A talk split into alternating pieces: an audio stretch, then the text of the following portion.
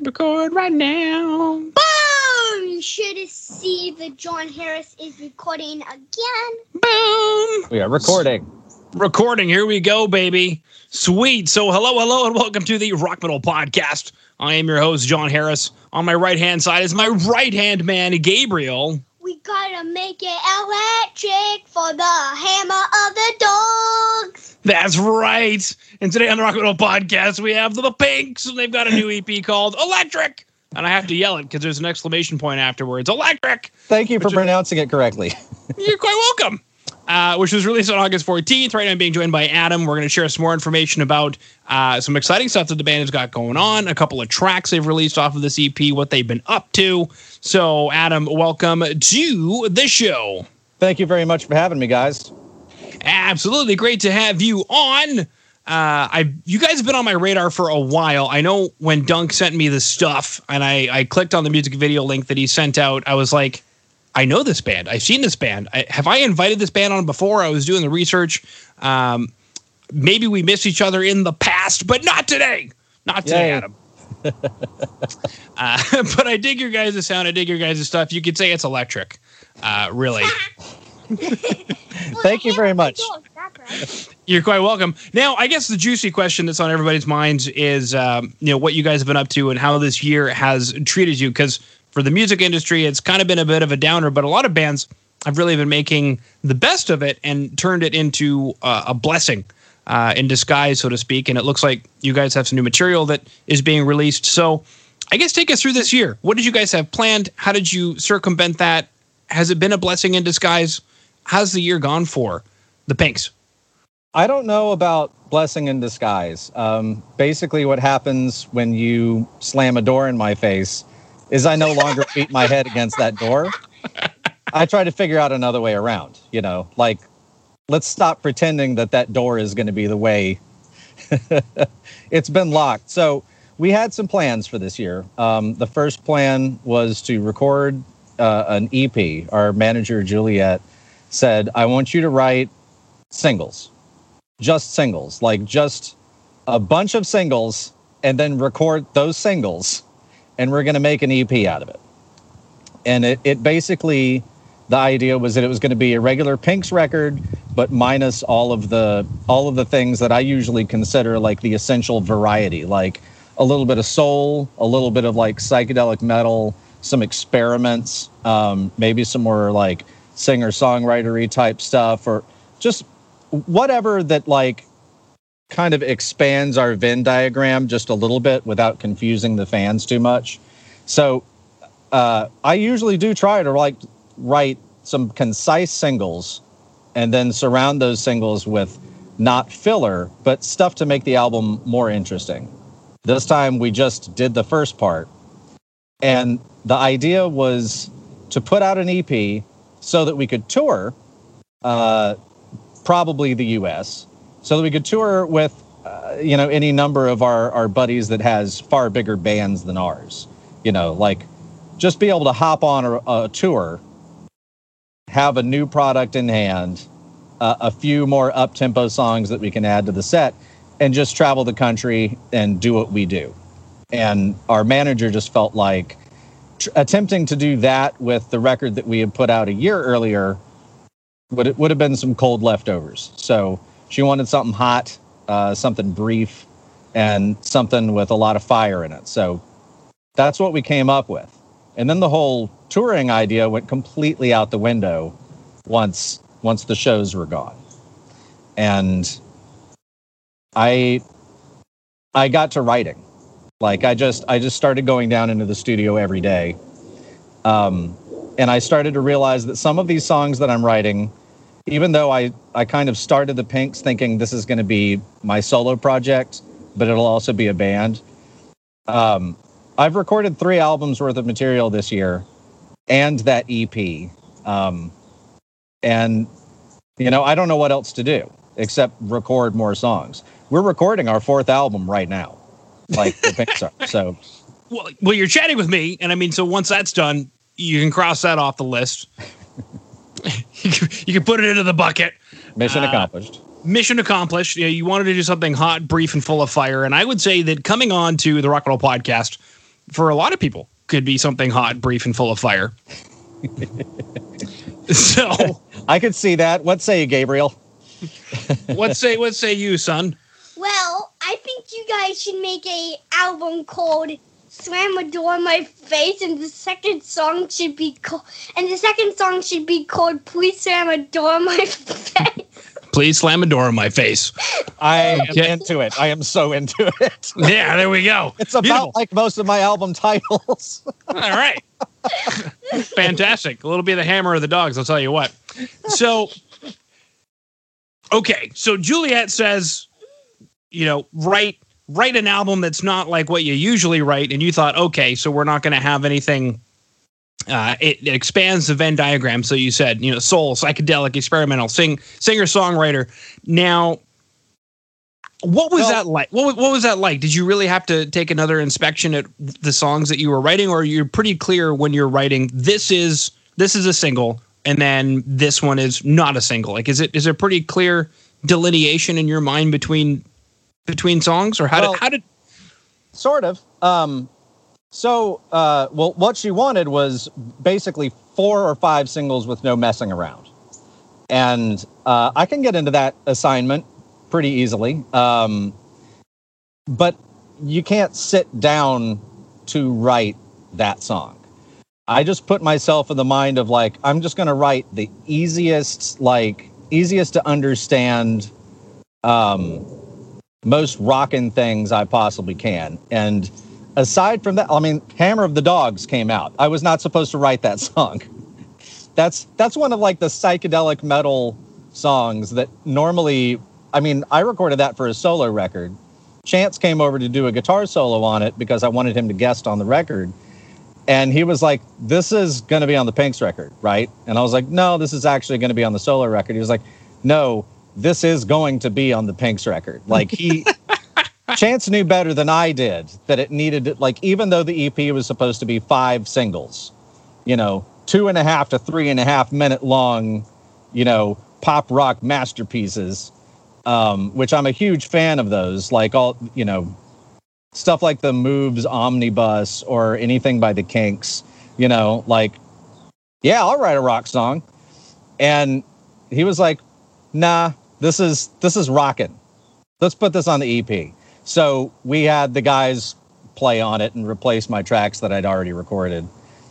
But here's how it works for me. The song starts to come out, and right around the time I hit that first chorus, I go, I think I know what this is going to be. Sometimes I'm still wrong. Sometimes I'm wrong right up until somebody else hears it. But to me, I can tell this is probably a single, or this is the first song on a record, or this is going to be the next to last song on the record because it's really heady, like it's, some of them make you think, some of them are challenging,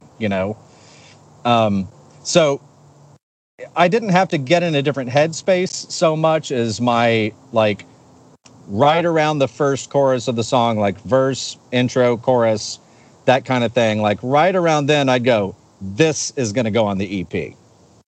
This is probably going to go on a record, or this other thing is an experiment and we have no idea. Mm-hmm. And then if you need an SAT score of at least 1200, you can listen at this point in the record. Well, I get it. But it's kind of funky, like challenging people really, really hardcore first song, yeah. Like when you're trying to get your foot in the door, you don't want to start trying to seem like you're too full of yourself. This is true. This is very true. Now, well, I guess I kind of foiled the whole plan because evidently there was no touring that was going to be happening, and who knows when that's going to be happening anytime soon, as far as that's concerned. All bets are off. Yeah, exactly. So you guys have now recorded 3-4 albums worth of material this year. So I guess that brings me into my next question. What is the plan then for the rest of the year? Are you guys just going to keep releasing albums? The year that you guys went Steve Vai and released like 4 albums in 1 year? Well, I've already released 3 albums this year as of last week as a solo artist. But my other like main persona as the Pinx, as the rock guy, I'm sorry, as the rock metal guy. There you go. We're recording another album. It's going to be a big one. Now, I mean, watch it come out in 2025, and it's only got 6 songs on it. But right now, as far as I know, it's going to be out sometime this winter or early spring. And it's going to have a lot of songs on it. It's probably going to be a double LP. We're probably really going to press vinyl again. It'll probably come out along with the vinyl of our first record, Look What You Made Me Do, which, I told you Gabriel nailed my song album title style. We're just going to keep on recording. I'm not going to worry about trying to book live shows or socially distant shows or anything like that. Like, what I want to do is wake up in the morning and have my coffee and go downstairs and explore and just make new songs, because that is what is solving the riddles in my brain right now. You know, like everybody's going crazy from being locked up. Everybody's going crazy from other people not locking up. Everybody's going crazy for one reason or another. We're convincing ourselves of ghosts that aren't maybe there. So in my case, the best treatment for that is for me to go downstairs into my pretty nice recording studio that I have set up and just record. Make a physical graffiti sized rock record and let it out into the world, regardless of whether we can play shows or not. Now I'd like to film a performance, and this is probably tipping my hand. I'd like to film a performance somewhere cool and edit it and put it out and sell tickets to it online. Nothing expensive.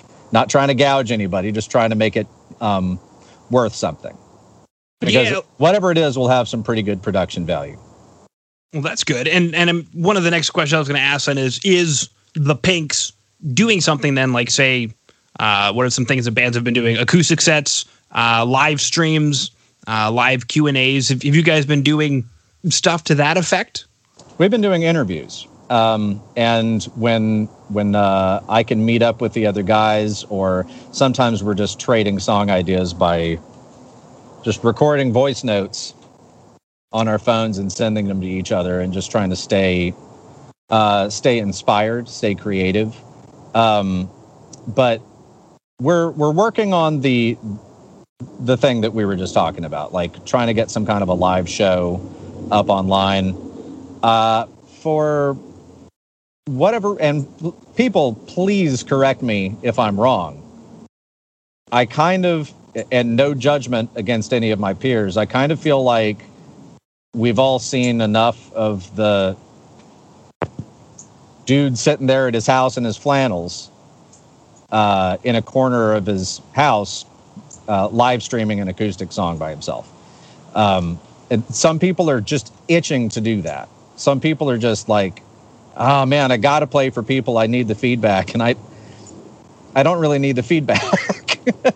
I just want to keep on creating. I just want to make what I want to make and put it out into the world the way that I want to put it out, which has worked almost okay for almost 15 years now.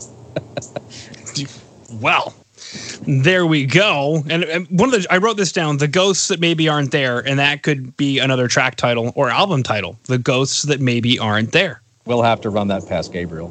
Yeah, we will. Is that okay, son? Can they do that? Yeah. Okay. They can make 2 albums. The ghosts that maybe aren't there and Swear Would Go on My Face. Obviously, yeah, yes. Exactly. And I also put forward riddles in my brain. Just that's it. Not solving, but just riddles in my brain. Well, you're getting to see a little bit of how my mind works. The lyric mode never really changed off. I kind of apologize for that. Well, it's okay. Now, these 2 tracks, It's Electric and Hammer of the Dogs, since the whole EP is singles, how did you go about deciding these were the ones that were going to head out into the world first? I didn't. We wrote those songs. There's 2 co-writes between me and Chance McCall, the other guitarist in the band, And then I wrote 3, and it's kind of not up to me. I handed over to the people, handed it to the manager, handed it to the publicist, and then, you know, just trust whoever gets a hold of it to know better than I. Because as I've stated several times, like, I'm just making the stuff. You know, if you want to make it a single and make a video of it, cool. You know, tell me where to stand. I'll stand there. I'll wear something kind of cool and I'll jump around like we're doing a show. But I don't know how qualified I am to pick the singles myself. I think, you know, I try to keep the quality up for everything. So I was a little surprised when it was like Hammer of the Dogs single. And I'm like, really? It's like, that's the one thing on there that's not a single. But again, you know, other people know better than I do. I'm just making the stuff. I'm just here, man. Where's the free, where's the buffet at? Where's the free, you know, yeah. Where's the sandwich platter? Yeah. Let's go to the cafe. Yeah. Where's the cafe, baby? Sweet. Okay. So maybe lyrically, if what's the theme? Is there anything tying the singles together? Or are they just quite literally each song is its own story? Maybe we should start with It's Electric. What is this track about? Is it just about plugging in and rocking out? Yeah, it's that, and I'm sure you know what the phrase rock and roll actually means. You know, doing it. So that's kind of what that's about, and just like how it can be physical and spiritual at the same time. I didn't go too deep on that one. I just tried to, you know, let a rock song be what it wanted to be, trying to kind of get out of the way of it a little bit. Sorry, I don't have a deeper answer for you on that one. Well, now I know, thanks to you, Adam, why rock and roll is the devil's music. Right. Exactly. It's not just the tritones. It most certainly is not. Well, geez Louise. Okay, now Hammer of the Dogs. This sounds serious. This sounds almost like Pink Floyd-ish. Like, what is Hammer of the Dogs? Yeah, what's going on there? What's Hammer of the Dogs? How long is your podcast, sir? That's let me try to do this as quickly as possible. And I hope I don't just paraphrase the lyrics too much. So I suffer from depressive episodes, and I'm evolving in my reaction to these depressive episodes. For years, I would get really tense and upset when I would wake up and like, oh, you know, I'm depressed. And then it kind of graduated a little bit to depression is here. You know, depression is with me. I am not depressed, but it is here. Right. Kind of trying to externalize it just a little bit. And then I'm trying to be kind to it and myself when it comes. A few months ago, I had a vision of the cedars behind my house kind of leading to a doorway. And in the dream, the cedar forest kind of represented my depression. And as I went deeper into it, I found a gate. And behind the gate was some sort of monster. And all of this represents like that depression can seem sinister, and the very deepest, darkest part of it is like some sort of a monster. So in the song, I'm going off to fight this monster. And the way to defeat it is not by fighting it, but to kind of love it. Like, love your depression. Mm-hmm. And I decided to love my depression a while back, and it kept its claws off of me for a surprisingly long time because of that approach. Somewhere in there, in that explanation I just dropped, is kind of the keys to this song. So it's about fighting depression, not with a sword, but with love.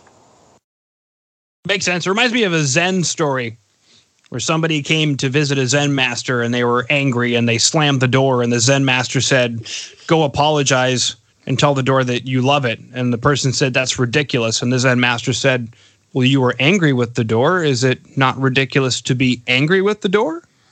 Well, after we're going to slam a door in these dogs' faces. That's right. So, yeah, I mean,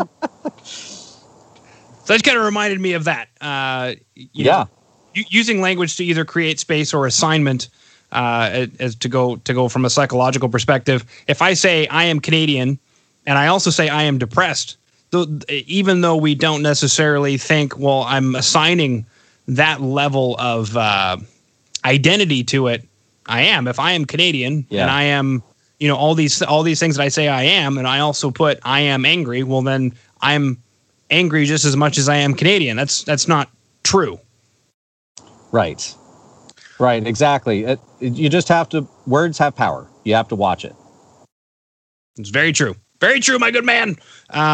But yeah, no, that was really good sesh. I enjoyed that. I also looked up Juliet on the internet. She looks like a very powerful, up and coming young lady in the Atlanta scene. So you are.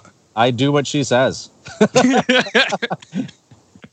Beautiful. I think we covered just about everything, though, Adam. We covered It's Electric, which has got the, I have to yell it because that has an exclamation point. Thank you. Of course. Hammer of the Dogs, COVID, you as both the Pinx and as yourself, and the slam the door in the face. Slamming the door in the face. Yep. Maybe the ghosts that aren't there. Riddles in my brain. We've chatted about tons of stuff. We've packed it into not even 22 minutes yet. Perfect. Exactly. So we've got the human attention span. And before we lose everybody's attention span, is there anything that I didn't ask that you were hoping I was going to ask and that you wanted to chat about? I don't think so. I'm just super glad that anybody out there is investing in and interested in rock. And let's take the rock out of it. Let's in music, because to me, music really is the key to everything that's happening right now. I'd agree with that. Son, you want to go ahead and hit stop? Yep. Sure, indeed.